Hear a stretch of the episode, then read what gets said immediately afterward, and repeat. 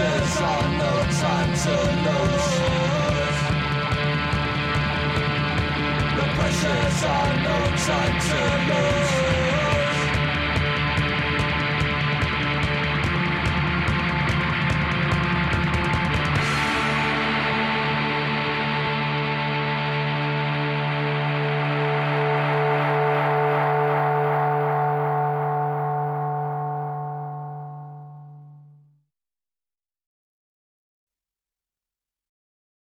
You just heard Gathering Dust from Modern English, Mesh and Lace, 1991. This is the Patreon show, Spring 2021.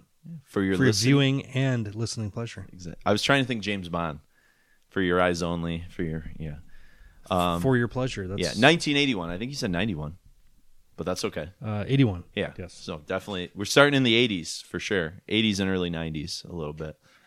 Patreon show. Marcus Menowals says we record it because we actually got ahead of the game a little bit with the Ian Glasper shows and the soundtrack shows. They ended up being 3 weeks worth. Well, yeah, the soundtrack shows end up being, we had it as one, right? Yeah, yeah. And then it turned into 2.5 hour long shows or more. Just even like with the punk show, I don't remember what the full length is. They've both been edited now, and I think the first one's up for patrons to listen to. Yeah, for sure. I've gotten some feedback. But they're both about people. 2.5 hours each. Perfect. And for two punk shows, that's a lot of songs. Yeah.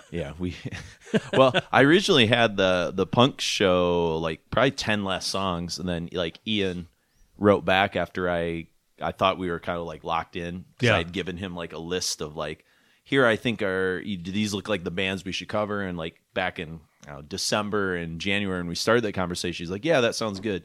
And then right before we record, he's like, yeah, you should probably add Anthrax UK and this and this. And I was like, okay, cool. So I was like, oh, fuck, I got to fit these somewhere. And so it just kept growing. Well, I think as that show went, he opened up more and more.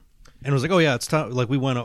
I think doubled the time we were supposed to have. Yeah, and he was totally fine with it because he was digging where it was going. So it's one of those weird things. I think I've explained this to one of the guys I teach with that Mark knows because he's gone to a Slayer show with us and Judas Priest with us before. But I was talking to McDavid about it and how he initially said, yeah, I only have 2 hours.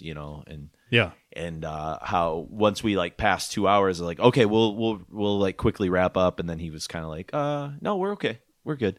It was almost like he was testing us to make sure we weren't wasting his time. Anytime I do, every once in a while I'll guest on somebody else's show. Yeah, and I always tell him I've got this much, and then you play it by ear. If it sucks, you can get out early. If not, you can keep going. Yeah. So.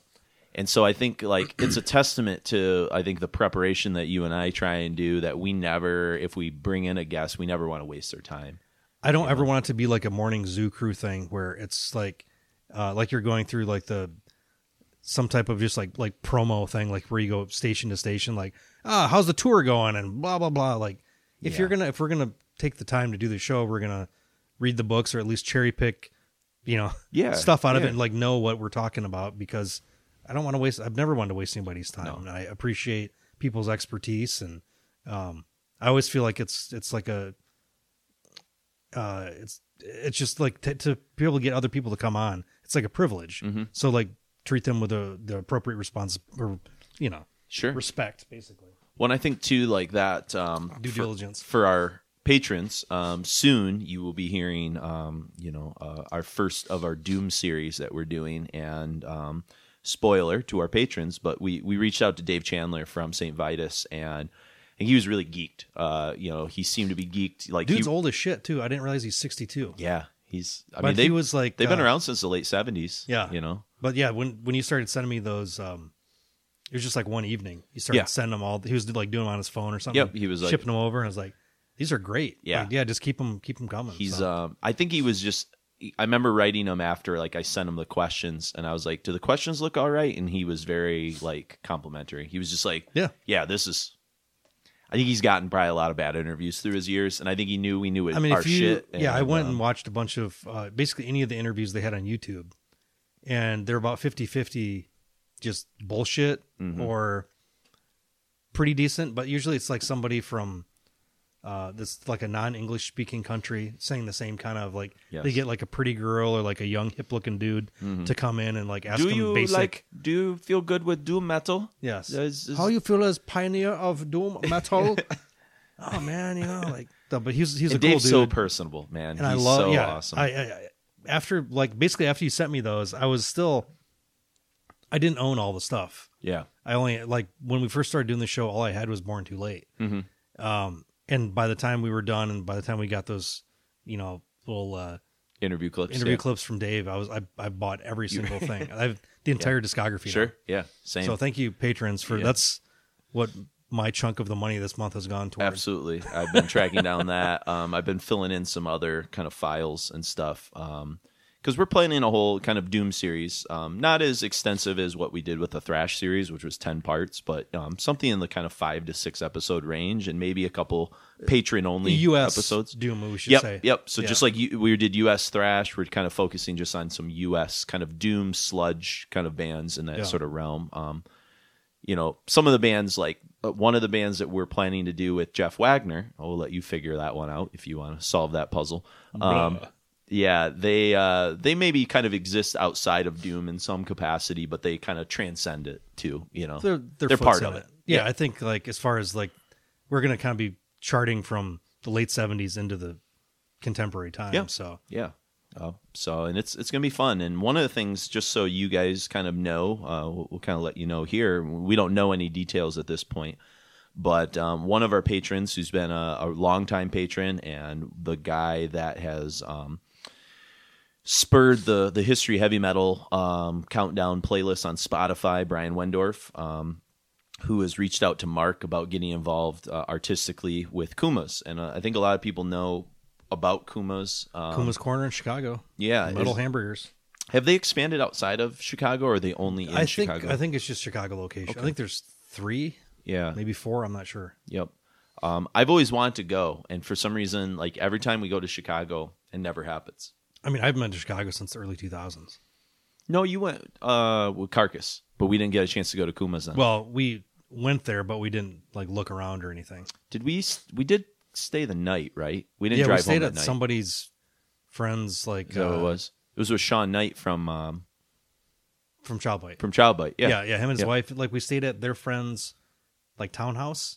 I remember it was down like by Mexican town, because I remember we went to like that Mexican karaoke bar after the Carcass show. Real late. Yeah, it was really late. Got like kind of like nachos at like 1 a.m. or some shit, margaritas and stuff. Yeah. But yeah, we never got a chance to hit up Kuma's, and I've been to Chicago a couple times since I knew about Kuma's, and it just never happened. Like we drove there, a couple buddies of mine that I teach with, to see Metallica. I'd never seen Metallica live, so that was, you know. Didn't you see like Foo Fighters at the stadium? Yeah, I saw Foo Fighters at and Cheap Trick at Wrigley Field. Yep. So, and again, both those times, it just Kuma never. I don't know why it just never. I don't know where they're at in the city related to venues and stuff either. So, well, it's funny because one of the things we're going to be talking about in this episode is like movies we've been watching and kind of different things we've been sort of into, and it kind of like. I'll get to the Kuma's part of this, you know, like the reason I brought up Kuma's in a second. But a friend of mine I went to high school with, her name was Audra. She was a cheerleader. You know, I kind of like reconvened with her a little bit with the 20-year reunion. I kind of got in touch with her to see if she was going. But she lives in Chicago, and I was reading All Right, All Right, All Right, The Oral History of Days Confused, which is a movie I'm kind of obsessed with. I show it in my film class. I've always been obsessed with the movie and really been interested in kind of like how unique that movie is, and that it is plotless essentially. And that's kind of, it's like the anti-John Hughes movie in that like no, there are no stakes, because like in high school there really were no stakes. Like it seemed like a big deal, but let's be honest, it wasn't like dramatic. When you get to the heart of it, there's it was just bullshit. Who you are, yeah, exactly. It was like, what are we going to do tonight? Well, you know, am I going to hook up with a girl? Like it was that; those were the stakes most of the time. Yeah, are you going to get beat up, or are you going to fuck somebody? Exactly. Or you know, and it captures a lot of that that disparate thing. And anyways, I was reading the book, and Audra had been like my. Like we would rent Days Confused like all the time in high school, and so would other people. But like that was like the bond between her and I. And I kind of said, hey, what's your address? Because I wanted to mail her this book just as kind of like a surprise. And I wouldn't tell her what I was doing. And after she got the book, we kind of got talking. And one, she said she lives a block from Kuma's. So if we go and like visit Kuma's, I was like, yeah, like let's get together and hang out and stuff. The other thing she threw out, and we never had a follow-up conversation, but she wrote, she basically said, like, I've been taking all these like screenwriting classes and I want to write a movie with you. And I don't know what that means. I have no idea, but it was like completely out of the blue. And I was like, hey, I'm interested. You know, I don't know what we would do, but it was a really interesting conversation. It kind of, like I said, it kind of connected back to Kuma's because she said like, oh yeah, if you guys come and do something at Kuma's, I'm around. But anyways, Brian has kind of talked to us about possibly doing some type of a live broadcast at Kuma's maybe this summer. And so as Patreons, we're just kind of letting you know, we have no idea what the details are. Mark and I are kind of trying to brainstorm, like, how do you do something like that? Because our show's different than like other podcasts where we have a it's set up like a radio show and that like we have a kind of specific, not script, but like a format that we're following. And so it's like, how do we do that and bring in an audience, like, and have them be able to interact with us? I think it'll greatly have to be changed to work right. So it might be almost more like a Patreon show in that it's just going to be like loose and open and all that kind of stuff. But if any of you are near the Chicago area, you know, we'll let you know. And maybe June or July is probably what we're looking at because I'll be on hoping like break. Like some of the lockdown stuff will be a little bit more opened up so we can actually have a decent amount of people. Yeah. If it's a possibility. I know CDC's been a lot better with outdoor events, especially with like the mixing of people that are vaccinated and not vaccinated and some of that kind of stuff. And there's I don't foresee there being any type of, unless you're going to be traveling via airplane, there's not going to be any of the vaccine passport shit. So, really at that point, it's kind of, I don't know why businesses don't just have a sign up in front that says you are accepting a certain amount of risk coming in here. And if you get ill, then you can't sue us. Yeah. I don't know. Thing. It's like, I haven't heard of any cases of that happening yet. I'm sure people have tried. I mean, the number one thing with this whole thing is liability. Oh yeah. And that's one of the biggest, especially from a school, because schools get sued all the time. I think parents. That's like one of the worst things in our country right now is the just the liability thing, and like we just want to sue. We can't take responsibility for anything. So hopefully we can get to the point where we could actually have, you know, maybe 30, 40, 50 people if they have an outdoor venue. Yeah. Just it'd be nice to be able to have, like, actually interact and not everybody be in their own little tent. Sure. That watching us on a monitor while we're outside, you know. It's I know. Some of this is like, I dig that people are trying to do live events via streaming, but it's not the same. You lose a little something for sure. You lose everything. Yeah. I know. So again, it's something kind of cool. It's the first time we've done something like that or thought about it. A lot of podcasts I listen to, and I know Mark listens to, do events like this, but they're, like you said, they're pretty loose and open and stuff. But you know, we'd want to do it where maybe we can bring in some guests too that maybe live locally. Maybe shoot us your ideas too. Like what would you want to see out of a live show? Yeah, because you don't want to just see us. Like it's got to have an interactive component to it. Yeah. So I mean, yeah. Exactly. So we're like new. Yeah, we don't want to do a Q&A. It would be more of an interactive about a specific topic or a broad topic or lots of ideas there. We'd like that, but we'd love to hear your input on that. And if we can get some guests locked down, we'll let people know ahead of time so that way anybody coming can maybe prepare some questions that they have or to throw some kind of stuff out. But yeah, so there you go. Cutting edge news. You heard it from us. That could be a possibility. The first time ever. Obviously, as we're expanding and growing, that's kind of a new. It's a new step forward. You know, depending on, I don't know where our. I don't think there's necessarily a pocket in the United States where like we have a huge amount of listeners. I think it's all over the place. But maybe if we do something like this and people want to come early, or if they can't come, if they want, maybe we could do like I was thinking of doing pre-orders of a specific one-off. Like T-shirt design or something like that, or like just a cool like little poster. Yeah, that you could like that Kuma's could advertise almost like a like how like those screen, like cool screen like printed exclusive thing or something. Screen print poster or something. But just something so even if you couldn't go and you wanted that, you could still memorialize. And that way it could be another little incentive to us to do something extra and to like cover our costs on it. Sure, and we could probably even offer like a discount to patrons or something if you wanted. Or first rights. Yeah. Yep. So again, we're in that process. We're still kind of putting some things together, but I think there are big things on the horizon. I would say I think this is like kind of part of like the narrative of where we've been sort of going the last few months. Well, we've had the ultimate slow game. Yeah. 13 years to sort of... Yeah, a lot of tantric. We're like the tantric podcast. We've been sort of playing. You think it for Sting a while. Gets you off, man? Yeah. We get you off even better. Exactly. So speaking of getting off, Modern English. No, yeah, that was awkward. As in transition. The English on the pool ball. Yeah. So Mark and I decided because we've been putting so much effort into this doom metal series and a lot of research and a lot of like reaching out to get interviews with people, that we would do something very kind of unplanned for the Patreon show, just to sort of reach out to you guys. It's still pretty planned, but yeah. We sat upstairs and kind of listened to some stuff and threw together kind of a playlist and stuff. But basically, it's not necessarily a rule, but it's in terms of like new stuff or old stuff or whatever, but just kind of in general, like things we've been sort of digging on and sort of listening to. And we kind of went purposely, at least the beginning part of the episode, a little bit outside of metal on purpose to sort of show you some of the shades of things that we like outside of metal. And I think everybody knows, at this point, especially our patrons know probably better than anyone that our tastes are varied and wide. I think anybody that stays, that's really into music in general, mm-hmm. I don't know how you can stay in just listening to death metal. Yeah. Or just listening to grim hip hop or like whatever. You can't. I feel like the longer you're in, like really getting into stuff deeply, if you don't stretch out, then I think you're like a weird outlier. Yeah. No shit. Like I don't always want to just listen to brutal stuff. It's just, it's obnoxious. Like I want, like the more we do these shows and you figure out, oh shit, this is where stuff came from. And like, I just since nobody goes anywhere and spends money on normal things, like I just spent $150 on a Velvet Underground box set. Yeah. But I was like, that makes sense in like a kind of like a prepper, music prepper way. Like, okay, I've got this. So anytime I need to pull this, I've got everything I need.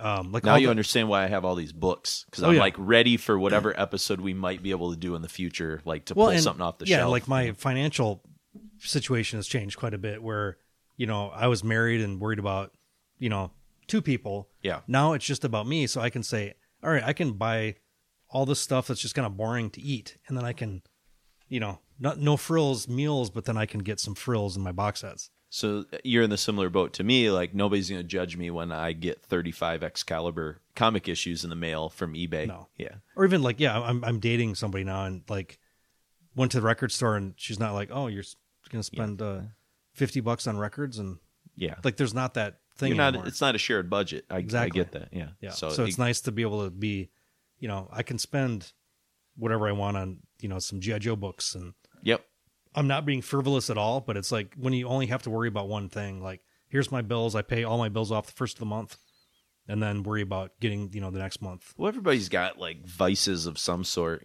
some people like buy jet skis and some people like go camping or, your toys. Yeah. Your toys or whatever. It's like, for me, like it's music and movies are my toys, mm-hmm. Especially like the last two summers. I know I'm not traveling as much. I'm not going overseas with the student trips that I take. So I have like... Well, we haven't seen a concert in over a year. Yeah, so I'm like kind of spending that money that I normally might for merch and things like that. Yeah, like normally you go to a show, you'd spend... If you don't get on the list, you like... At this point, I would never ask to get on the list again just because... I mean, fuck, nobody's toured for so long. Yeah. Like I'm very willing to pay them money. But, you spend like $40 on merch and then... $15-$20 on drinks and then whatever it costs to get in and mm-hmm. like not doing that stuff for a year. Like I have way more discretionary money now. Yeah. And to have a savings and I don't eat out as much or drink out as much. Like when I like meet friends for drinks and I'm spending like, $8 on a beer that I can get for $1 in my fridge. You know what I mean? Yeah. And like a couple times a week, I'll maybe once a week go out to eat or do like a Grubhub with, as a date night or whatever, but it's just like the amount of money I've actually got to put into stuff that I really care about. It's kind of nice. Thank you, COVID. Yes, thank you. We're trying to like glass half full. Yeah, we're trying. Well, I'm trying to give money back to. Well, maybe not necessarily. Artists aren't probably getting this because a lot of this is through Discogs. Whatever, or later on, through Peaceville and mm-hmm. But like it's just nice to be able to like know exactly what you need for money. Yeah, and you're not relying on anybody else for it. So it is pretty nice for sure. And so I discovered this Modern English think I was listening to NPR, Sound Design, I think it was the episode or the program. Sound Decisions. Sound Decisions, that's what it is. Yeah, and the guy was kind of talking about cool new wave type stuff, and I think ever since really the last few years, I think Mark and I have been kind of slowly kind of dabbling in that stuff a lot more.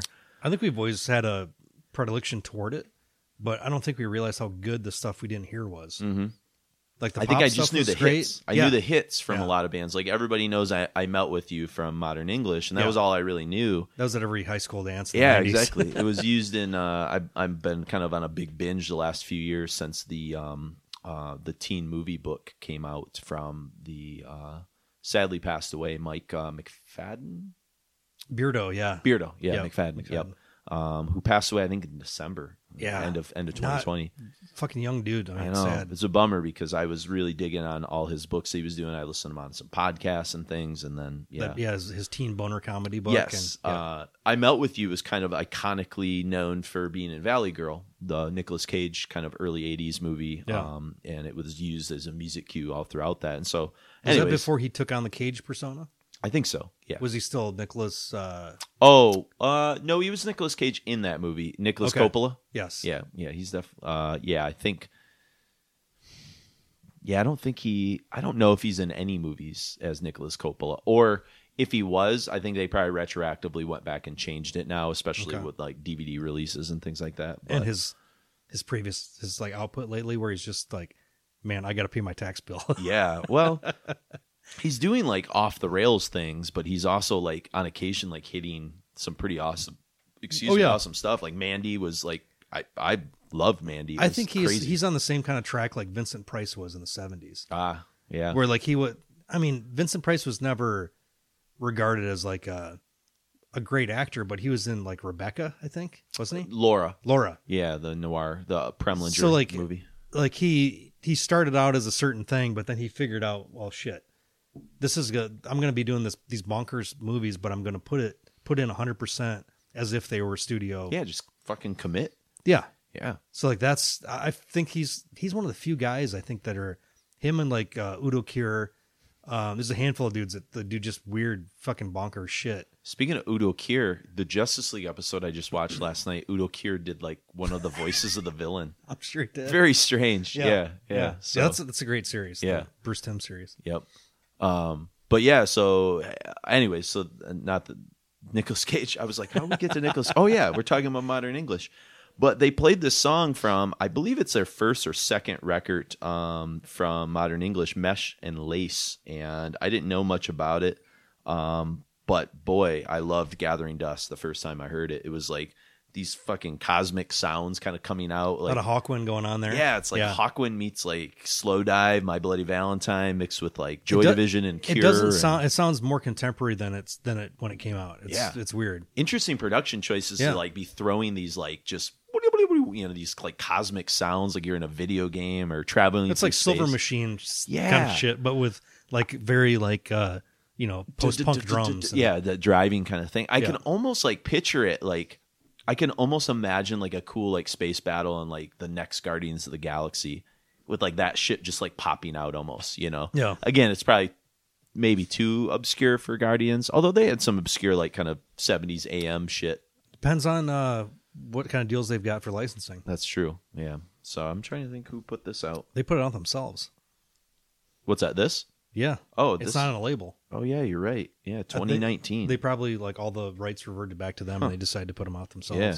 But, yeah, cool. So I ended up picking up this record, and it's not the only good song. I mean, the whole thing's fantastic. So I'm officially now a Modern English fan, man. Nice. So, yeah, so we've been, I don't know, I guess where have you been on your film journeys and some of your non-music kind of pop culture sort of journeys lately? It's been all over the place. Yeah, I mean, I've got a list of what I've sort of seen lately, but I'm curious to hear what you've Because, I mean, into. Even the last time I think we discussed, I'd watched all the 80s buddy cop movies. Yeah. At least like 48 Hours and all that stuff. Which we got some feedback about that. I'll share it on the St. Vitus episode when we read some letters. Okay. There are people that are 100% in for a Patreon show where we talk about like buddy comedies and shit. Because there's a lot. I hadn't seen 48 Hours since I was a kid. Yeah. It was great. It was fantastic. Really fucking good. Yep. And then like the first Beverly Hills Cop was really good. I didn't watch the second, but I watched all of the which we talked about before, but what was the last time you watched all the Lethal Weapons? I watched every couple years. Okay. It's great. Okay. Charles Grodin is fucking almost a perfect film. Yes. Like it's fucking perfect. Oh, it's not Donner. Boy, I can't remember. It is somebody when I say it. It's like fucking Mike Nichols or something. No, it's not Nichols. It's somebody when I tell you, keep talking, I'll look it up. Okay. But yeah, those were kind of, I've watched quite a bit of shit in the last month or so, but the last, since our last episode, to try to differentiate a little bit, the stuff I've been watching. Martin Brest, who did Beverly Hills Cop. Oh, perfect. Yeah. Okay. Yeah. Sorry. The stuff I've been watching lately has been kind of random. Mm-hmm. Same. Have you heard of Mayor of Easttown yet? No. That's the Kate Winslet HBO crime limited series that they're doing. Okay. It's cool. It seems like 1990. It feels like very much like a Fincher kind of deal, but it's a limited series. But it's I don't know. Do you ever watch any BBC crime shows? Like Sherlock. You ever see Happy Valley? No, I've heard of it, but yeah, it's this basically this like this cop, the female cop that's divorced. One of her kids killed themselves. Basically just trying to get by kind of thing. But the way BBC, anything in BBC usually, even if it's not the best show, it's like the way it's written and the way it's structured is just impeccable. It's great. But that's kind of how the vibe I got. There's only been 2 episodes so far of this on HBO. But the first episode, I was like, eh. And then I fell asleep during it. And then I watched it again and watched the second episode. I was like, oh, this is actually like interesting. But it's way more like internal shit. Where's it streaming? It's on HBO. HBO? Okay. Yeah. I don't know. Do you have HBO? Yeah, I got HBO Max. Have you heard about, speaking of like weird kind of series that are coming out on HBO, do you hear this Son of Sam thing that they're doing?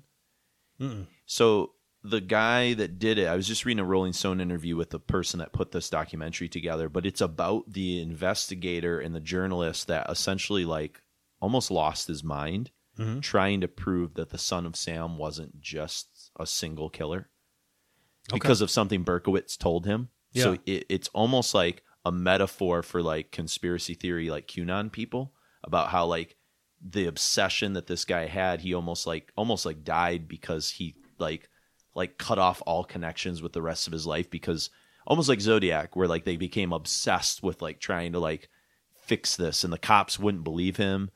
And so he was like always frustrated. Is that coming on HBO? Yeah, it's like a 4-episode kind of thing about Son of Sam. That's going to be pretty interesting. Relevant with, if you look at how people have like deep dived into shit because of COVID, like people going into like political areas they wouldn't normally even know anything about, and like not having normal social commitments, not having normal work commitments, and then having YouTube. Yeah. Well, and it's like he kind of even said, the guy, I can't remember the guy that's putting this all together, but he basically said like it's a metaphor for people who are obsessed with like true crime series. Yeah. Because it's like it's kind of a slippery slope. Like it is very attractive, but like if you get kind of caught in that world, it's like sometimes. Well, those podcasts are incredible. I can't think of. There's the Serial was the big one, obviously. Well, and then there's 2 female hosts that do one that's hugely popular. I can't think what the hell it's called. But they would do like conventions. Oh, no shit. With us. Yeah. Like a friend of mine's wife is super fucking into these. I can't think what the hell they're called. You'd know it if you heard it. Okay. I mean, I know like just students and stuff that like are just obsessively like watching stuff like Criminal Minds all the time. Like that's all they watch is just reruns of that. Well, that Fincher thing, fuck, what was that called? It was on Netflix. The Mank? No. Movie that he just did? No, it was a series. Oh, I know what you're talking about. It wasn't Bloodline. It was no. It was about It was about the first dudes, first behavioral psychologist in FBI. I 100% know what you're talking about. Mindhunters. Yeah, that's great. I've heard it's cool. Yeah, I watched the first. The first season was really good. The one of the main guys is, if you've ever seen Creepshow 2, I have not. The first part of it that has. The guy from the Iger Sanction and Naked Gun, George, not George Segal, who just R.I.P. passed away. Fuck, I know who you're talking about. He was like kind of dumpy dude. He's been a million things. Yeah. He was in Airplane, I think, too, maybe, and some of that stuff. Yeah, yeah. Well, he was a Naked Gun. Yeah, he was Leslie Nielsen's partner. Yep. With Nordberg. OJ. Yeah. But yeah, he plays this Native American guy in that is basically forsaking his cultural, for his own well-being. And sure. But I was like, God, this guy looks so fucking familiar. And I've seen Creepshow 2 100 times probably. Really? Okay. It was always on whatever thing. I never saw. Creepshow 1 I own. It's great. I actually prefer the second one. Do you really? I do. I think it's better. Yeah. I'll have to track it down then. But yeah, he's in this as the partner that's kind of seen it all guy. But yeah, the first season is great. I can't say much about the second because I haven't watched it yet. Yeah, I heard good things about it. And Fincher, he directed all the episodes. He directed them? Yeah. No shit. Yeah. Okay. It's really worth checking out. Yeah, I love Netflix. I mean, I'm a big Fincher guy. Even some of his stuff that's like more, I don't know, people aren't as into. But even if I don't care about the subject matter as much, technically it's always really impressive. Like I've heard that. I haven't watched Mank yet, but I've heard it's like beautiful to watch. It's a little slow from what I've heard, but that's one about Mankiewicz with the Citizen Kane and stuff. Yeah. So I'm interested. That's something I actually did like a deep dive trying to watch as many movies that were nominated for Best Picture before the Oscars last weekend. So like, I don't even know what was nominated. Last Friday and Saturday, I killed like a bunch of movies. So I watched like Ma Rainey's Black Bottom, which is Chadwick Boseman. And was that his last film? Yeah, he was incredible. Everybody thought he was going to win the Oscar. Kind of just. Oh, no, Hopkins got it. Yeah. So, which kind of a bummer. Whatever. Yeah. I mean, the whole thing, it doesn't really mean anything anyways. Exactly. It's all, So there was that. They're all good films. Trial of Chicago 7, which is pretty awesome. It plays a little loose with some of the stuff that happened with the... Who directed it? Sorkin. So it's got like... I love Sorkin's writing, but he's okay as a director, but he kind of... What else has he directed? And he's only done a couple things. He's mainly known just obviously for his writing stuff. I think he directed some stuff with like... Yeah, he Sorkinized it a bit. Yeah. But like Sacha Baron Cohen plays like Abby Hoffman. He's pretty fucking fantastic. Really, it's really well done. It's entertaining, and I obsessively loved the Chicago '68 convention because back in like when we were working at the record store, Mike MC5 played there, and then like it ties into the stuff I teach with Vietnam and all the stuff that was kind of happening. So it was cool to like get the backdrop of that and see that kind of in motion a bit. But those were kind of two of the lesser ones. The ones that I thought were like pretty fucking interesting that I got a chance to see. Did you see Nomadland? No, I didn't find that. That's the one I've been hearing the most about. Well, it won. Okay. I wanted to see, I forgot to watch it when I was on fucking HBO Max, was the Judas and the Black Messiah about the Black Panthers. I heard it's incredible. That was on HBO? Yeah, they like put it on HBO for a while when it first kind of came out to theaters and shit. I know, I thought it would be there and it was gone by the time I tried to watch it last weekend. And that's got the dude that was in... Daniel Kaluuya from Get Out and from Black Panther and things like that. Yeah. But also the guy also from Get Out and from Atlanta. He was also the main guy from... Security guard friend. Yes. Yeah. So like those and then Sound of Metal. Have you seen that yet on Prime? No. It's good.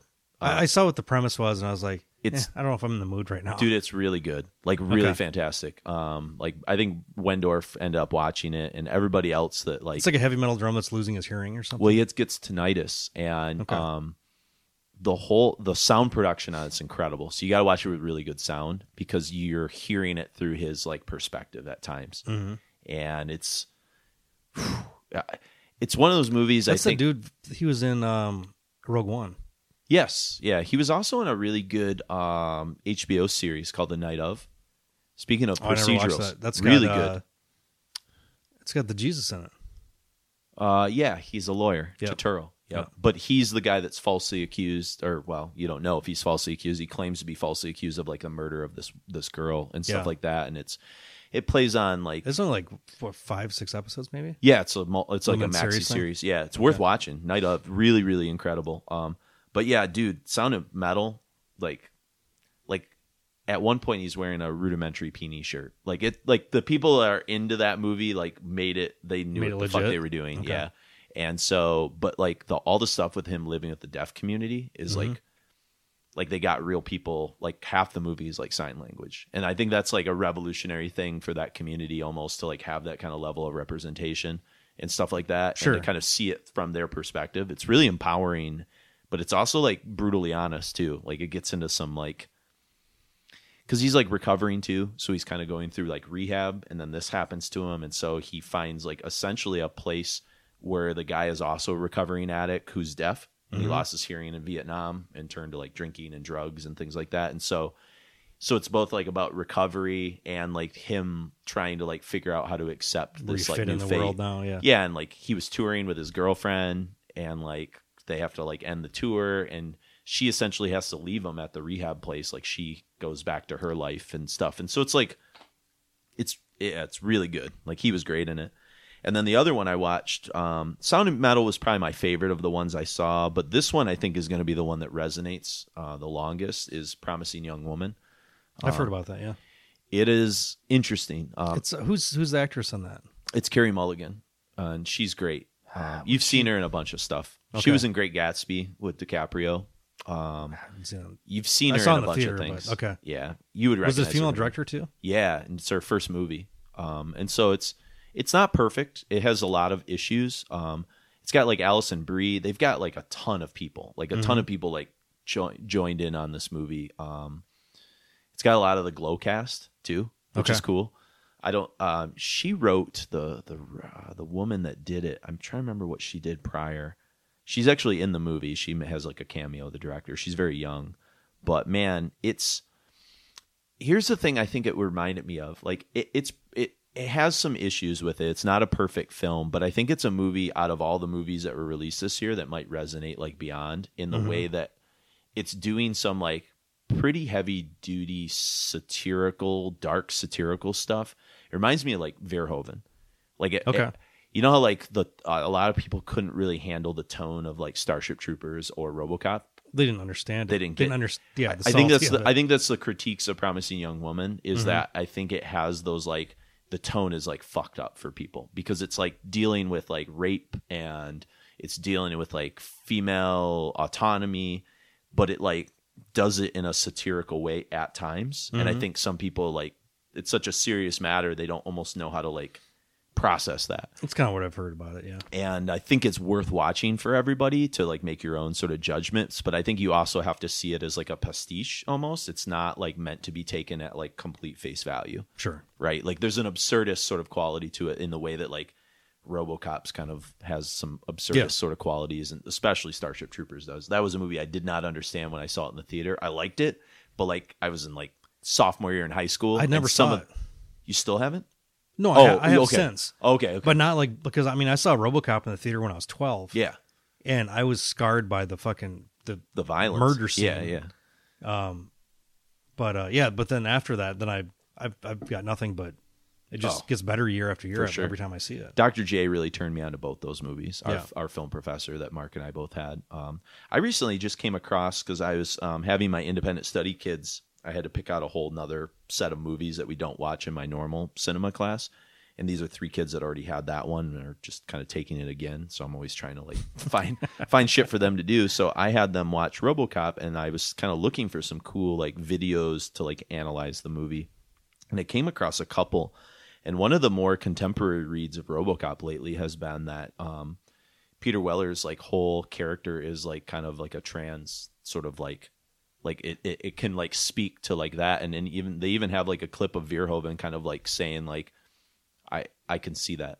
Like he's actually like in agreement with it. Maybe he didn't intend it to be that, but like it speaks to that crowd about the whole idea of like recreating your identity and feeling like who are you know, and some of that kind of stuff is really interesting. I'm not saying like, I like thinking about shit like that. It could be, you know, with the gay community as well. Yeah, exactly. But yeah, for sure. I think that's with any good piece of, you know, film that it resonates to different generations because of how broad its strokes were originally. And I know, like, I paid really close attention to, like, how female friends of mine talked about Promising Young Woman. Yeah. And most of my, like, female friends that I sort of trust were like, this movie's important. And so I'm going to kind of, like, I'm going to let them take that movie. You know what I mean? I'm going to let them kind of take ownership of it because... Is this like what like Lady Bird was like the previous year? Wasn't that kind of a big... Yeah. Lady Bird's different. It's not like about rape necessarily. No, but as far as being like a female written and directed... Yeah, Greta Gerberg. Yep. Yeah, exactly. And I love Lady Bird. I saw that in the theater and stuff. But and I think because I teach and coach girls, I'm trying to like... I'm always very cognizant like when I'm in history to make sure like... Am I giving like female voices to like history? Because it's pretty male dominated. History is often everything is exact. So I'm trying to like kind of, and even in rock history, I'm trying to like work that in a little bit more. I remember talking to your ex-wife one night. You remember sitting out in your patio, like trying to talk to her about how I'm trying to like work like Joni Mitchell in because I spend so much time with the Beatles and Bob Dylan and stuff, and so like I want to acknowledge and give some voice to that because I don't want like. I don't know, half my class being females just sitting there being like, oh, cool, we're watching like another like male movie. We're watching another like male, Yeah.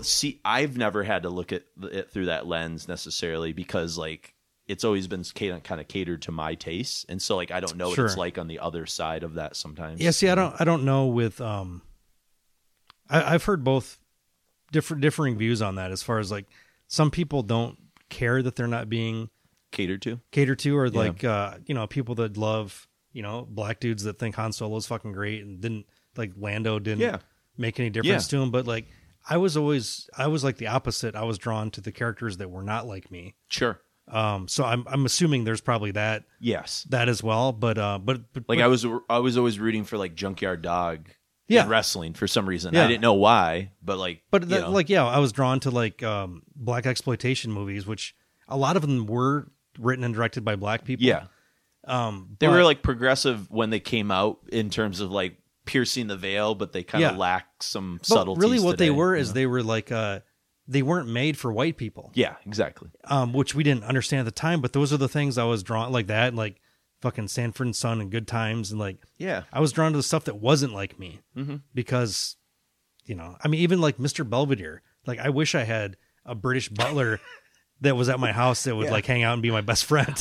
I did not see the conversation going to Mr. Belvedere, but I'm happy it did. But like, so I don't know how many people like, I don't know if that's how much of that is really a thing or if that's like something that, that media puts upon people to make them seem more relevant. Like, I don't know how many people watched Captain Marvel and really thought like, this is representing me as a woman, or is it just like female superheroes? They're kind of few and far between. So, I do know like a lot of my like students when I kind of talk to them about those kind of things, like they will say Captain Marvel a little bit. I think they more talk like Wonder Woman meant a lot to them, that movie. I think Wonder Woman did for kind of the first one. The first one, The second one's terrible, but the first one, they don't make a deal about that she's a woman. No, and I think that's why people resonate with it because it's and to be fair, like the stuff, a lot of the shit we grew up with in the 70s and 80s. Yeah. It didn't make a big deal. Like nobody made a big deal about Ripley being a woman. Sure. But it was progressive for its time. But it was super progressive. Yeah. But it's almost more progressive than it is now. Yeah. Because a lot of it seems like it's being placated to that if you don't like it, then you're somehow sexist. Mm. But what if it's not good? Yeah. That's, yeah. The same way like that Martin Luther King biopic from... was 5-6 years ago? Yeah, I never saw it. Where they couldn't actually get the rights to use any of his speeches.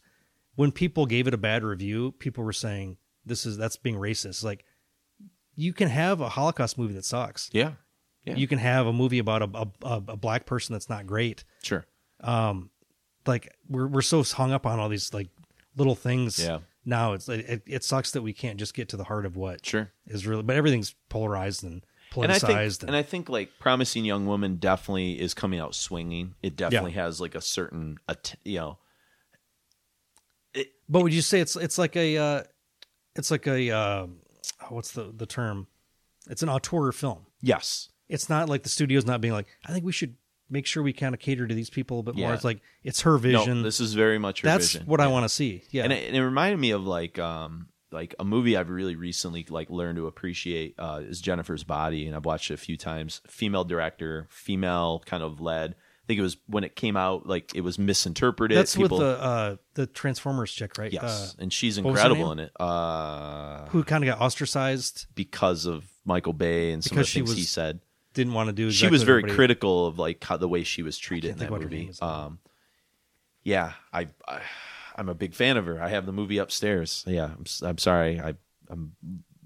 Anyways, it reminds me of Promising Young Woman in a sense, like in terms of like having this kind of like fierce kind of vision and stuff like that to it. But it's cool, like too, like she used pop music in it, and a lot of it's insipid pop music, and she kind of wanted to like empower that sort of music too as well, like in Promising Young Woman, and show like a lot of times it gets devalued, especially like a lot of female-led pop music gets kind of like, oh, this is Selena Gomez, like dismiss this, it's not like, it doesn't have any value, and you know Miley Cyrus and this. Speaking of like, Selena Gomez, I saw interesting Spring Breakers, she's great in that. No, I saw that Jarmusch movie. The stupid zombie one? The zombie one. Is she in that? She's the only thing that I gave a shit about. Okay. Like, I was like, remember. Who is this person? Like, she's so fucking charming. She's doing a great, like, that was the only, like, character actor in it. And I was just like, oh my God, she's great. But then, yeah, I looked her up and I was like, oh, that chick. Okay, I recognize her name. Yeah. But she was great in it. She's also, she makes a really cool appearance in, it's Megan Fox, by the way. That we Megan Fox, thinking okay. Of. She makes a really cool appearance in The Big Short. Which is the movie about the 2008 collapse that she like comes in and like explains something when she's having a drink. Like she explains like a complex economic thing. Yeah. They're like, here's Selena Gomez to explain like how dividends work. And then they also had Anthony Bourdain explain like how bad like junk bonds work by like cutting up a fish and like showing you that. Yeah, and then they had Margot Robbie drinking champagne in a bathtub explaining. It was cool. We watched it in my global class when we're talking about like globalization and economic stuff. But yeah, I have no problem with those, because I do think like there is a tendency to be kind of sexist towards like female pop stars, that they like kind of are valueless. And a lot of them, again, do I listen to a lot of like female pop? No. I mean, granted, I would say that about all pop music. Yeah, a lot of it's kind of in that I think realm. It's all kind of vapid, but yeah. But when somebody, I'm not opposed if somebody like does some work outside of music that I appreciate. Yeah. I don't have any issue. Like if you can prove yourself. For sure. You know, more power to you. Yeah. Yeah, so, she was great in that. So of the movies that I saw, I guess for this Oscar, I guess Sound of Metal is probably my favorite. Promising Young Woman, like I said, I think that's a movie we'll be talking about for years. Well, this is whether it's good or bad. It's like a unique year that nobody went to the theater. Yeah, either. So like really it's a very specific kind of. I'm glad there's not a ton of, you know, big tentpole like Marvel movies in that or anything. But yeah. Speaking of Marvel, we did both watch Falcon. We did, but let me go pee. Oh, I can grab a beer and then we can come back and talk about what we want to listen to. So, okay. So throw some music. So, yeah, let's get in some music. So we can talk a little bit more about this when we come back. But, Mark, these are three of your selections. And I'm curious as to where we're going with these when we get there. So we've got Ned's Atomic Dustbin, Throwing Things from Godfather. From 91, and then we jump back to the early 80s with a pair of tunes, one from The Damned off of Strawberries called Ignite, and then, my God, it's happening on Requiem Metal Podcast. We are playing a U2 song from their debut album, Boy, from 1980, Twilight, and we'll talk about those when we come back. I'm not saying this for the sake of it. I'll take so much and then I'll have to quit. I know how I feel, I know how I feel. The words don't.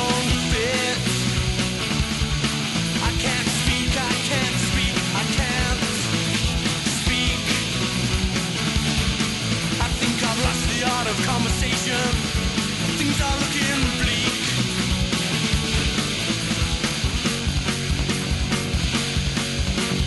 Please go easy on me.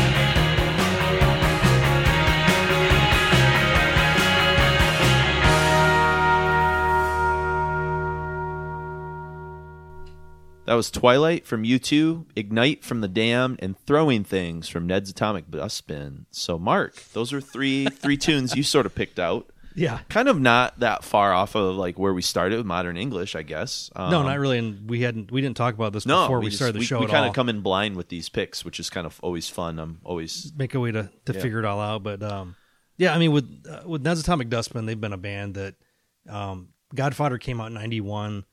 It was... Before that, nobody really, stateside, really knew much about him, I don't think. I don't know who, if it was like Geffen or somebody that put the record out. But everybody that I knew that liked, you know, like 4AD shit or, you know, everything we were listening to. I feel like thoughtful, like, metalheads were kind of into this record a little bit. Yeah, like the people that were buying, like, Carcass, Soundgarden, Prong. It all like, kind of, you know, works. What I mean? Like, yeah. It all kind of fit. It was like a real propulsive. It's got, I think I've talked about it before. There's two bass players. Two right? bass players, the, you know, one at a low octave, one at a high.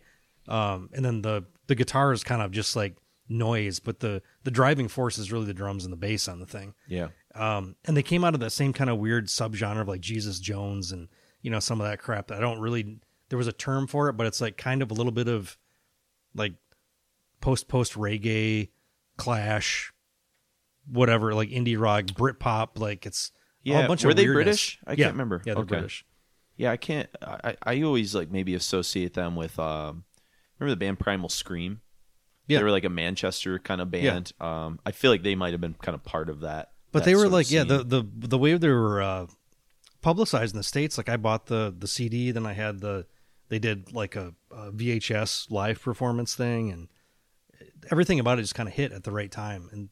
I just finally picked up a reissue of the LP because I couldn't find it forever, but like Music on Vinyl put it out a couple years ago. So and I had it because I think you and Chris talked a lot about it, and I know Albert's like a big fan of them as well. It was just like a kind of like a little touchstone of the time. Sure, yeah. I think every couple of years it comes back. Skaters, and, I think they were kind of big with like the skateboard crew a little bit. Well, they all had those haircuts. Yes. And if you look at what they dress like, that's what my senior pictures. I was. Oh, wearing. Really? Yeah, that's funny.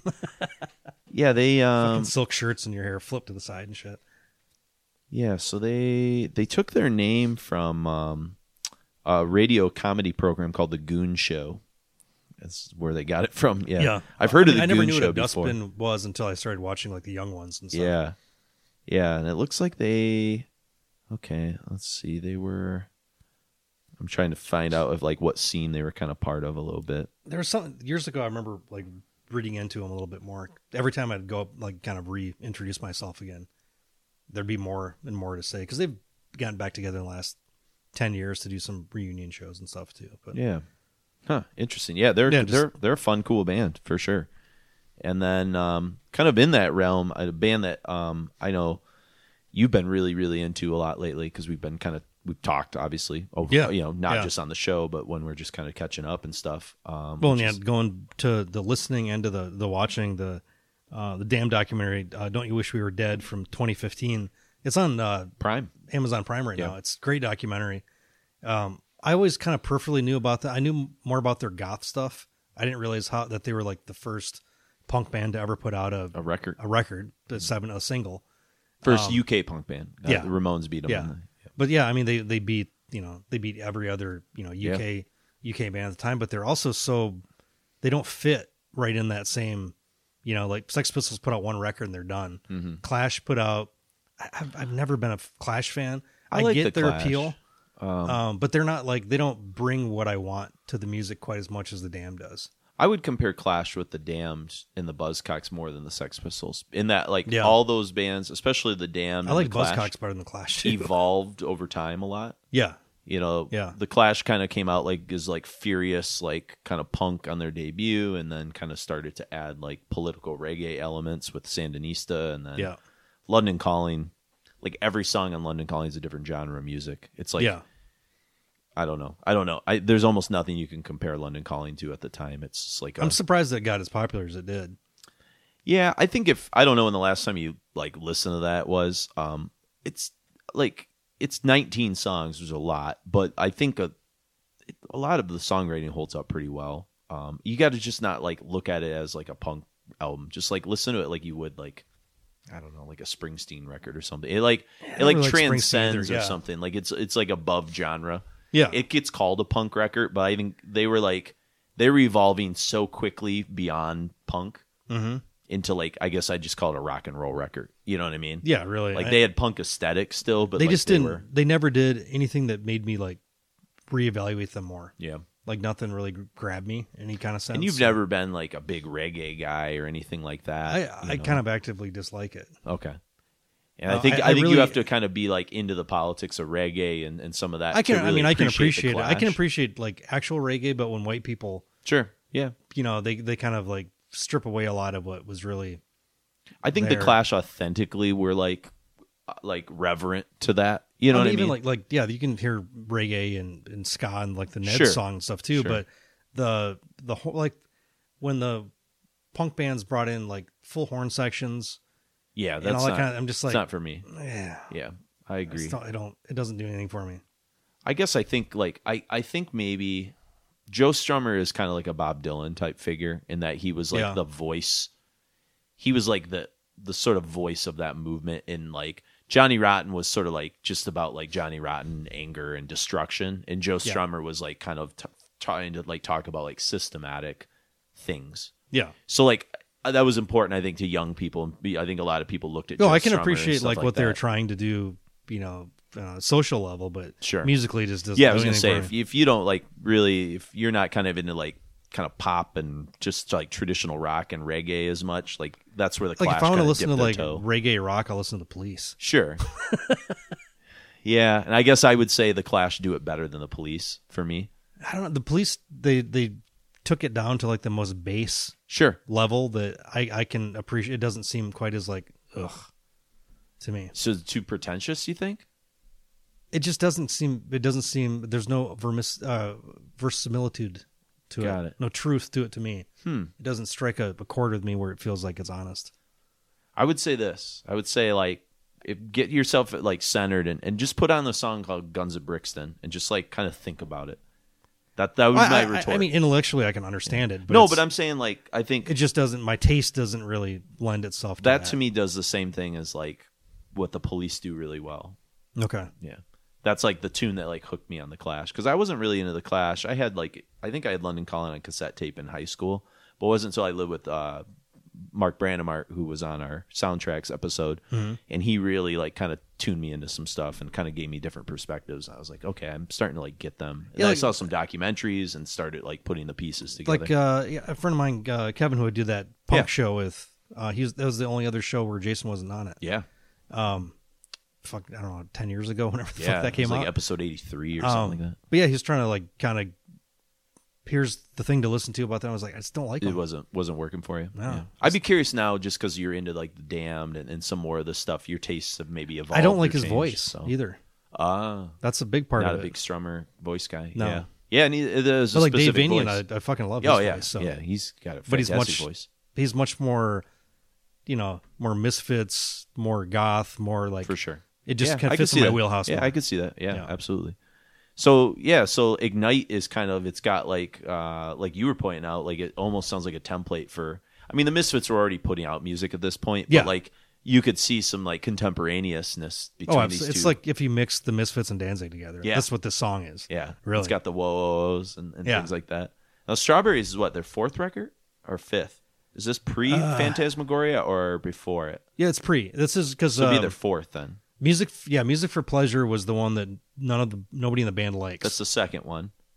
I think it's their second one. Then Machine Gun Etiquette's their third one. Machine Gun Etiquette's great, and then Strawberries. The fourth. Yeah, so this is their fourth. Yeah. Yep.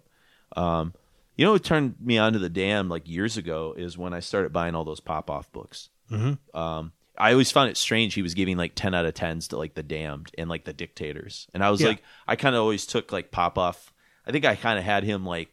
Oh, he's like this, like he's like an Eddie Trunk or something like that. Sure. You know, like he's got his. Well, like, he's of that generation too. Sure, but he's like a guy that cares. Mm-hmm. You know, like Eddie Trunk probably has never heard a Damned record and wouldn't fucking care about it. But like Popoff, I appreciate that he like got the Stooges and got like the stuff that wasn't just clean and traditional. Yeah, you know what I mean. Yeah, because Trunk, he's one of those guys that he grew up in a camp, and that's the camp he's like planted his flag in. Yeah. And like, you know, I grew up in a, you know, fucking thrash death metal camp. But we've been trying to actively like run in different directions. But I want to know where everything came from. Like, why does this sound like this? Like, oh shit, there's this. And the deeper you get, there's more. It's like so rich. It's, I wrote, when was this? Last week when I was researching one of these shows, I was like, one of my favorite things in the world to do. It's great to, you know, be with a pretty lady and have sex or whatever, but, and make art and, but it's to have that feeling like you're fucking 12 years old, 14 years old. And like, my God, this is so fucking great. Like the stuff, like doing this Vitus show. Yeah. I was like, God, this is like one of the best things there is. Yeah. And the last like year and a half or so, it's been something to put my energy into that rewards it like more than anything. Sure. It's great. That was sort of like when I heard that Gathering Dust song, like driving around, I think I was like grocery shopping and it was just playing on NPR. And I was just like, it was like a whole new world of music, yet it was something I completely knew, but yet didn't know. And I was like, what the fuck is this? But it's great to have that, you know, that whatever that. It's like when you discovered probably Phantasmagoria from like The Damn, you were like, oh, actually, that's shit. The only one I knew. Okay. Before. Got it. It was like going backwards is like, oh shit. I thought The Damn does more like the Cramps or like a goth band. Got it. Because I knew I dated chicks that liked them. See, I knew New Rose because New Rose was always used as like a theme song to a documentary series I've used in rock history for like 10 years called Seven Ages of Rock. It was on Spaghetti Incident too, I think. Yeah, they covered that. Yeah. Which is weird because when Spaghetti Incident came out, I did not appreciate that record at all. I didn't either. I thought it was just, I didn't know. And now, I heard like, these bands, but I was like, ah, this is just stupid. You got Rocket from the Tombs on there. I mean, it was like, okay, like, people can have their opinions about Guns N' Roses on a lot of fronts, but like you can't take away the fact that like they were people that like actively cared about music on some level and wrote great songs when they were like they wrote great songs. Yeah, when they had focus, they wrote really fucking fantastic songs. But also they were, from things I've read and listened to about that album, they were acutely aware that those people would make money from them. So they're trying to like get money to people, which is awesome. Yeah, that's a really cool. I mean, Axl Rose's a dick, but at least like if that was what he was trying, you know. Yeah.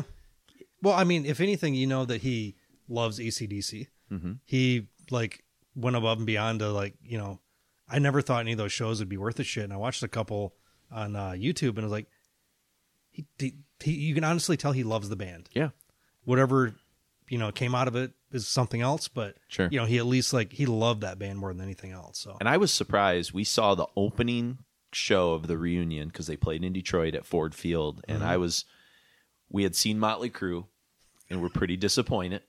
I had to check them off my list. Yeah, I'd never seen the Crue. They were kind of, by the time I was old enough to go to concerts, I wasn't. Crue had kind of run their course in the second half of the 90s, and I was like, well, okay, these tickets are expensive. I'm anticipating. I remember seeing the footage of like Axl Rose like at the MTV Music Awards or whatever. And he was like running with the microphone and he was like out of breath. Yeah. And I was like, oh God, this could be a fucking disaster. And I came away from that. Like Axl was great, but I came away like really appreciating Slash. Like his guitar solo work live. I was like, okay, I'm feeling things. Well, also he was, I think in the last like 5 years, he's been sober. Yeah. So he's just like, and he's like kind of figuring out who the fuck he is. And I think he's even better now. Yeah. Yeah. He's cleaned up. That's awesome. So like The Damned is like, New Rose was on Spaghetti Incident. Now that you say that, that's cool. And then we got U2. Say what you will about Bono. I've been into Boy for a long time. Not boys, but Boy, the album. Nambla's little thing.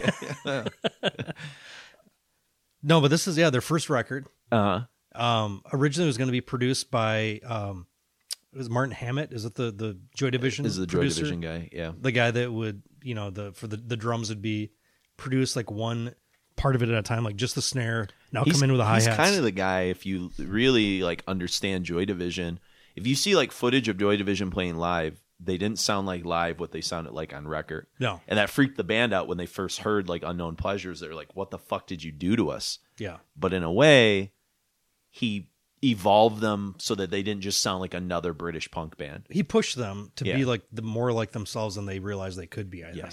And I think the first 7-inch or single that U2 put out, he did he did the production. He did production, and this was Steve Lillywhite that did this, right? Yeah. He did like Susie and the Banshees. Yeah. You were saying, yeah. So they were like, we don't want to work with that guy again, and I'm glad they didn't, because the Boys just sounds it's incredible. I love, like, especially my favorite U2s are the first three, which is this one, and then War is incredible, and the Live in the Blood Red Sky, like their live record that had like Sunday Bloody Sunday Live, which is from War and stuff.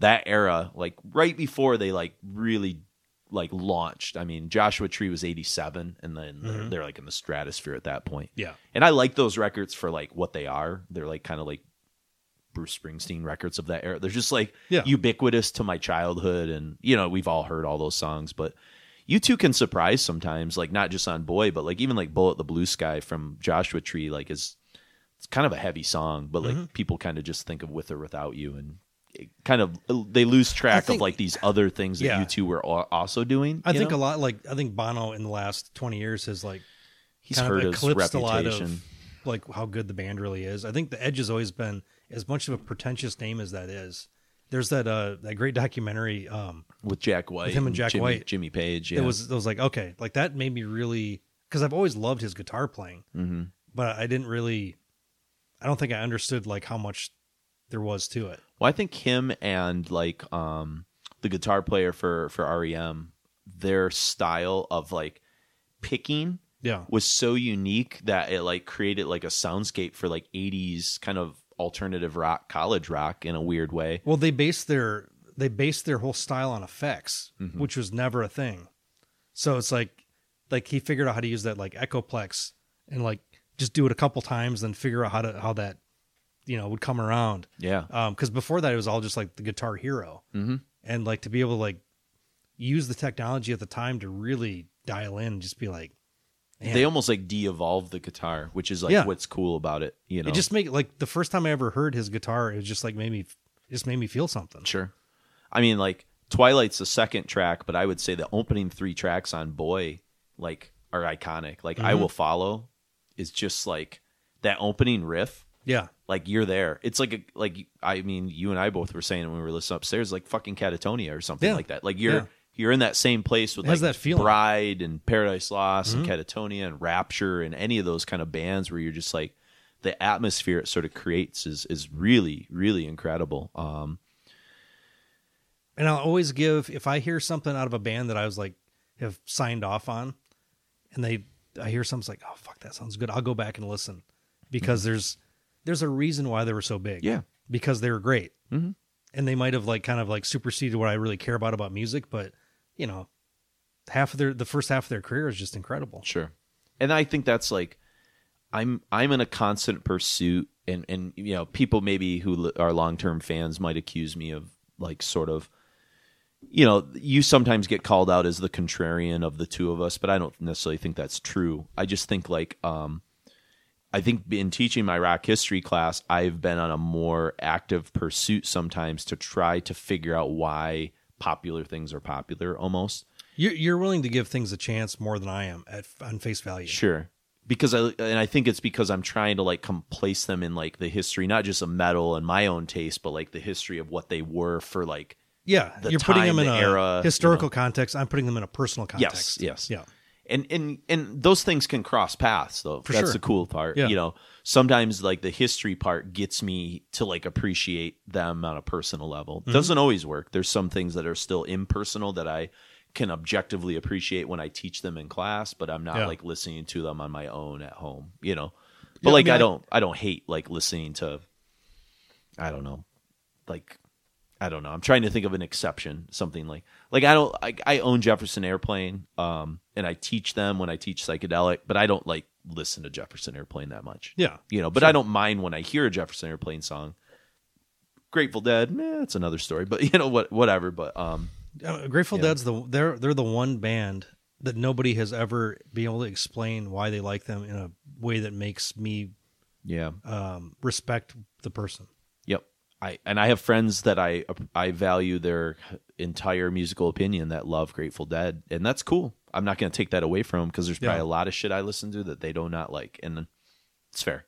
You know, I've never been able to figure it out for me. personally. Yeah, it doesn't do anything for me. Like if I want to listen to, three-part harmony shit, I'm going to listen to the Birds. Yeah. I don't give a shit about Beach Boys or anything but Grateful Dead is just like... Ugh. I think maybe what I need to hear is I almost need to hear something that they did live in like the late 60s where they were probably doing like some kind of almost like wall of noise, like awesome Pink Floydian...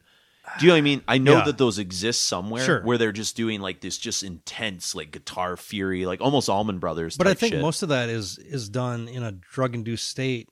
And people like it because of that. Yeah. And I think if you can listen to music in a drug-induced state and it's better, but if that's the only way you can appreciate it, I think that's horseshit. It's a little tricky, I know. Yeah. And that's why I think I'm an Allman Brothers guy compared to Grateful Dead. To me, like what they do with improvisation is way more interesting to me. But they're pulling the blues and jazz. But I think Grateful Dead were too. They were coming out of like blues bands. But they were doing more of like...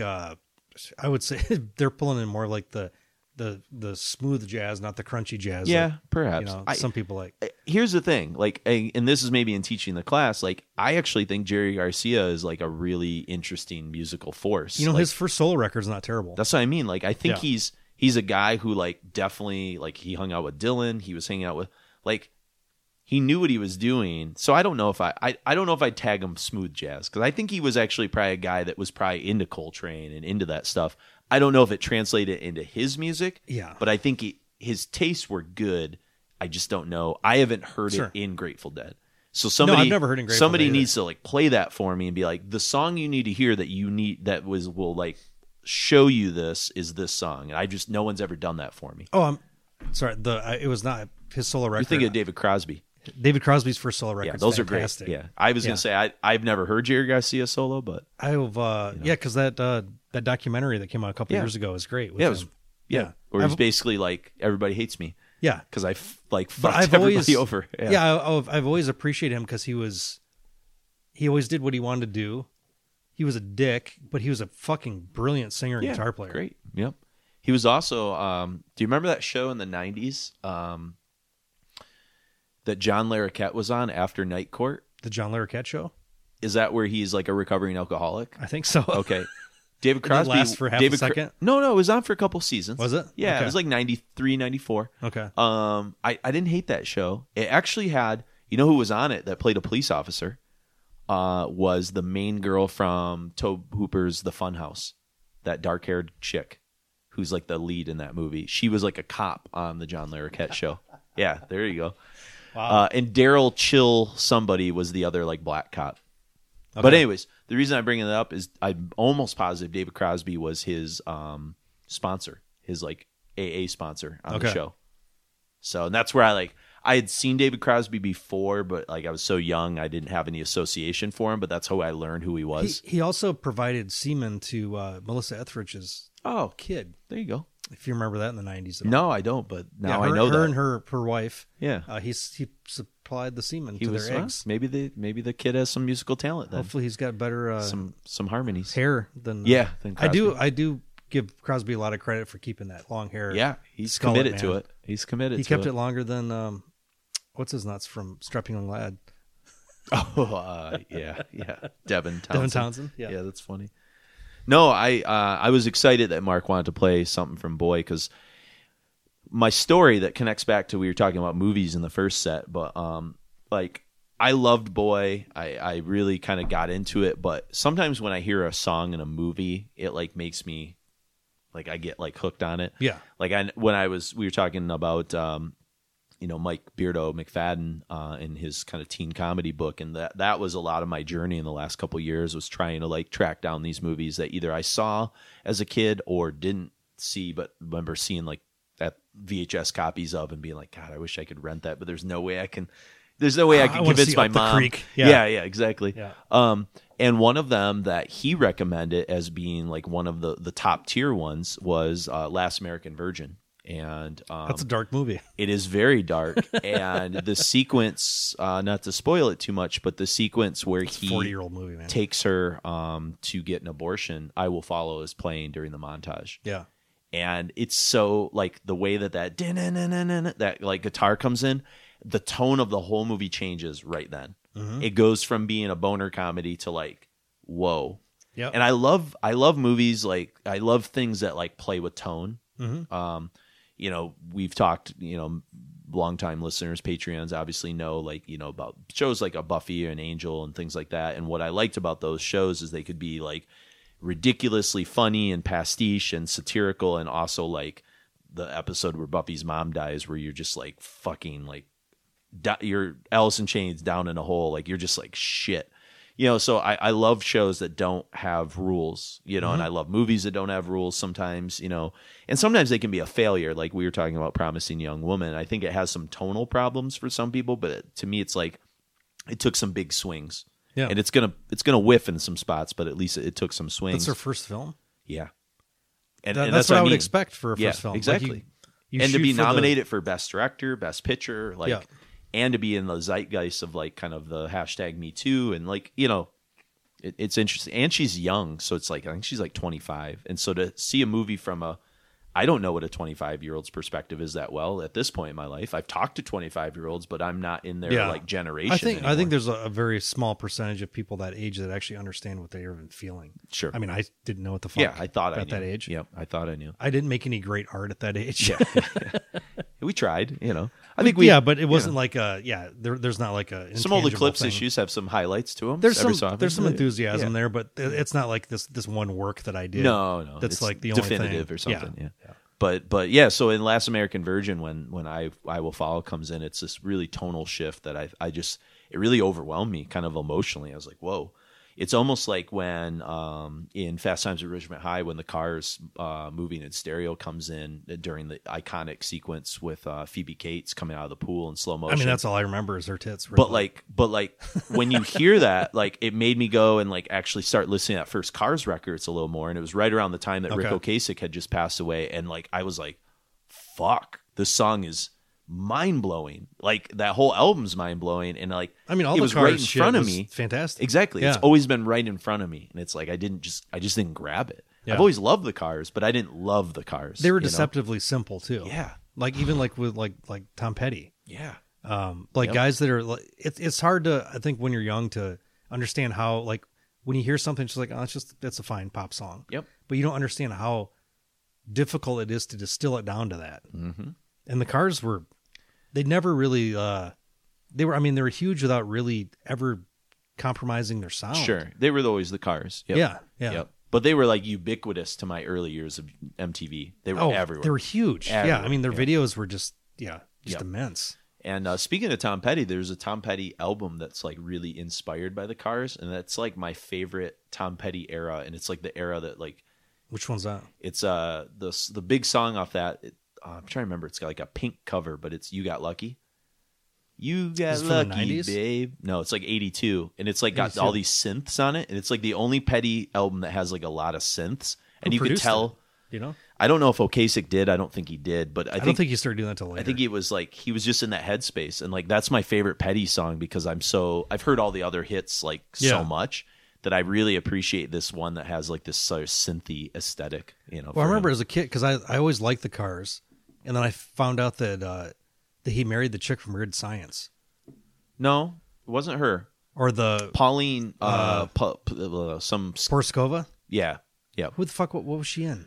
She was just a really famous model. She was like a Claudia Schiffer type, like Vogue model or something like that. Yeah, because she might have been. You know, she was in the video, I think, for "You Might Think." It's when he's like the fly, flying at her. I'm pretty sure that's her. That was the first time I realized that. Wow, if you do stuff that really matters, like you could get chicks that are way hotter than you are. Oh yeah, Rick Ocasek is not a 10. Yeah. But he's maybe a 10 in personality. Well, yeah, and so that's what always pushed me because I'm not a 10 by any stretch of the imagination, but I've been able to like. Hey, we bring a lot to the table, personality. Up my game, as far as looks and you know what, you know. The kind of women that I can attract based on what I look like. See, I'm bad at dating. I'm really good in relationships. I just got to get a foot in the door. My problem is like meeting girls. You gotta push your value a little bit. I know. Yeah.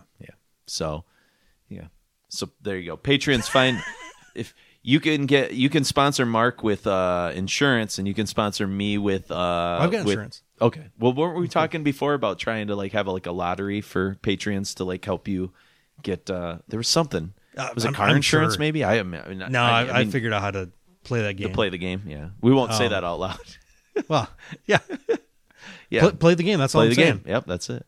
So anyways. But yeah, like, I'm dating well above my look level, but also age level, too. So, you gotta I've always tried to bat above my average as much as possible. I'm extra picky when it comes to that stuff. Yeah, I think you should always try to, if you're like, oh, this is okay, like, no. Push a little more. There you go. You can do better. So let's get into some stuff here. We're kind of coming out. What's that? Let's get into some trouble. Yeah, let's get into some trouble. Kind of an interesting sort of set that we just had there, and we're about to get into a really interesting set here. This is about maybe one of the weirdest sets of music we've probably ever assembled here. Do you want to talk about the set of music now? Or maybe talk about this first song at least, so we don't completely freak people out. I don't think it's too far out. I don't think it fits into the aesthetic of the last one. Yeah, yeah. Well, we're going to be listening to a song from a band called INXS. Whoa! I don't know if anybody's ever heard of them, but they were like one of the biggest bands in the world in the '80s. Yeah. My third cassette tape was Kick. Yeah, it was. It might have been my fourth or fifth. Okay. That's good. We were we didn't know it, but we were zeitgeist. But it was first Madonna record, Hall & Oates with Private Eyes. Yeah. What else was there? It was all very poppy shit. Most people know what mine is because I've announced it before. It was the second Whitney Houston. And then Huey Lewis and the News Sports was my second. Okay. Then I think it's... INXS was 3, and 4 was my game changer. 4 was Poison, Look What the... Or 4 was Bon Jovi, Slippery One Wet. Fine Young Cannibals is in there real early with me, too, and Men at Work. See, Fine Young Cannibals, for you... Another Australian band. They are vocally what the Clash are for you. Okay, you can't... Okay, fucking hate them. Yeah. I mean, I haven't listened to them in 30 years. I'm not saying you're flying the flag for... Yeah. But, I knew right away, I was like, oh... I don't like this. Yeah. It was all the time on the radio. She drives me crazy and stuff. But Yeah, because Michael Hutchence, he had a weird Jim Morrison thing going on and a bunch of other shit. He was just a great singer. But recently I watched that what the hell was it called? It's called Mystify. It's a Michael Hutchence documentary. Because he passed maybe 10, 15 years ago at this point. Yeah. It's been a while. It feels like it was a long time ago, but I don't know. But if you've got Amazon Prime and you watched, when I watched the damn documentary, it's you might want to see this. And then I watched the Stiv Bader's thing with the Dead Boys documentary. Yep. And then there's all this shit. There's a Killing Joke one that's there. That's where I found the Swans one. I mean, there's just a ton. I think we talked about that a while ago. Yep. But there's so many good music documentaries I haven't seen. And that's kind of my crack, really. I watched that 3 Hours Eagles thing. Yeah, I was that's good. That's speaking of the Petty, there's that Cameron Crowe 3.5 hour Petty documentary that's incredible. Was that didn't what's his futz do it? Oh shit! It wasn't Cameron Crowe. I thought it was. I know he did the Pearl Jam one. I thought he did the Petty one, but maybe I'm wrong. I thought that was Peter Bogdanovich or something weird. Oh, it was either him or I knew it was somebody legit. I think it was Bogdanovich did that one. That might be because I was like, "What the fuck?" And that's why I watched that one. And it was great. Yeah, it's fantastic. And then he ended up, fucking dying. Yeah, I know. Just thereafter, but yeah, there's just been a wealth of these great music documentaries. But Scorsese did something too. He does a bunch. He obviously he's done the all the Dylan ones. He did the Rolling Stone one. That's really good. Yeah. It's called Running Down a Dream. It was directed by Peter Bogdanovich. I was amazed because I had not seen him do anything outside of being a talking head in Orson Welles things in a long time. And being a therapist on The Sopranos, yes, right? Yeah. He did that as well. Yeah. But, and he's done some great shit, but he's always been in the shadow of Welles. Yeah, Last Picture Show. I mean, and then actually Netflix had a deal where they got, oh God, I can't even think what the fuck it was called now. It was the last thing that Welles ever did that was never put out. That actually Bogdanovich is in, and it's also kind of about him. I kind of know what you're talking about. Something of the Wind. I can't think of what the hell it's called. We talked about it before. Yeah. Inherit the Wind. That's a Scopes trial movie. Yeah, it was basically it was his last kind of thing before he passed that had been in pieces, and they kind of put it together. Assembled. Classic Orson Welles style. Yeah. But yeah, then I heard about that, and then I heard about Bogdanovich doing that fucking Tom Petty thing. I was like, okay, yeah. That sounds cool, because he's always been a talking head my entire life, so I'd love to see more shit that he actually does. Some reason I thought it was Cameron Crowe, but that's just because he's done so many music docs and stuff. Yeah. But yeah, Bogdanovich, yep. And now that... But yeah, we kind of dug around, like, looking at... I knew that there was some, like... Chris True, a friend of both Mark and I's from college, had kind of gotten me into, like, early In Excess, but I never picked any up. But he was like, oh, dude, they had stuff before they were, like, kind of a big pop band that, like, is really pretty awesome. And so we kind of dug around, and we're trying to find, like, what would an appropriate In Excess song be to play on Requiem. And so we found from, I think it's their debut or very early, from 1982, Chabot Chabot is... I think it's their first full-length. I think they had singles. They probably had singles, yep. The industry was different back then. Great keyboard synth stuff sort of happening, great vocal hooks, great guitar-driven stuff. Yeah. It's called Don't Change, and it's pretty happening tune. And then we'll go from there into a couple of my selections now. One that, in listening to all this, like, U2 and INXS and stuff, like, I was like, oh yeah, this fucking song, like, we rock this out. And so I'm kind of curious, those of you who I think we've played this at some point. I don't think we did. I used to play it on the radio show in college all the time, but I don't think we played this. British band called Wire, not The Wire. That's a different thing. Their third record, 154. And this is a song, like, I had gotten the first couple Wires from a friend of ours back in the day called Mike Rise. And I knew that they were a huge influence on Fugazi, and I was a huge Fugazi guy. And then I came across their third record, and wow, this song, like, knocked me out, because it's so fucking dark and dreary. It really fits in with, like, Bride and Anathema and some of those kind of bands. Later Radiohead. Yeah. Kid A and some of that kind of aesthetic and stuff. So if you don't know Wire, or you've only heard, like, 12XU, which Minor Threat famously covered and stuff like that, this will be very different and a nice touchstone to then get us into some other interesting things that we'll talk a little bit more when we come back from. So we got Don't Change from INXS, A Touching Display from Wire, then maybe, perhaps none of you have ever heard this version of Angelica from Anathema. We'll talk more about what that is when you come back. And then Fear of God with All That Remains.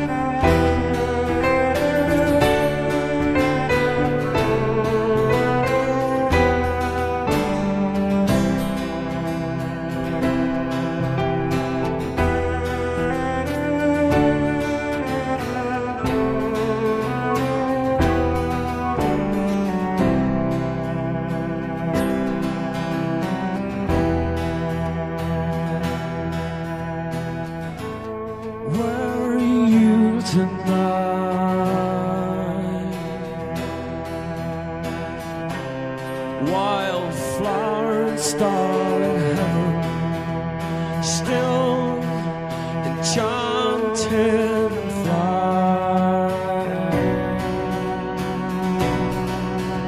Obsessions, the man to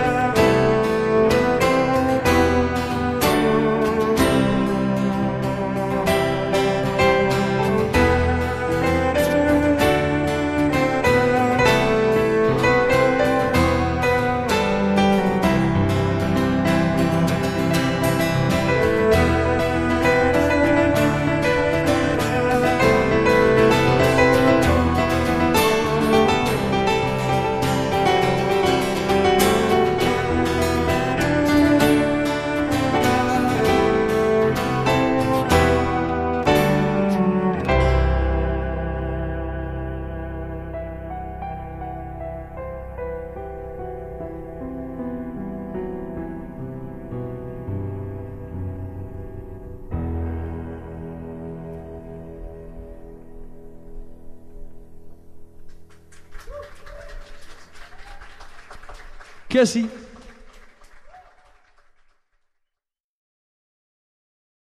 Power lines, steel webs confine, violating the brownish sky. Hard gray smothers earth like cancer, cracks revealing ground below. Broken and bleeding, every seed, every stone. I'm feeling loss of control.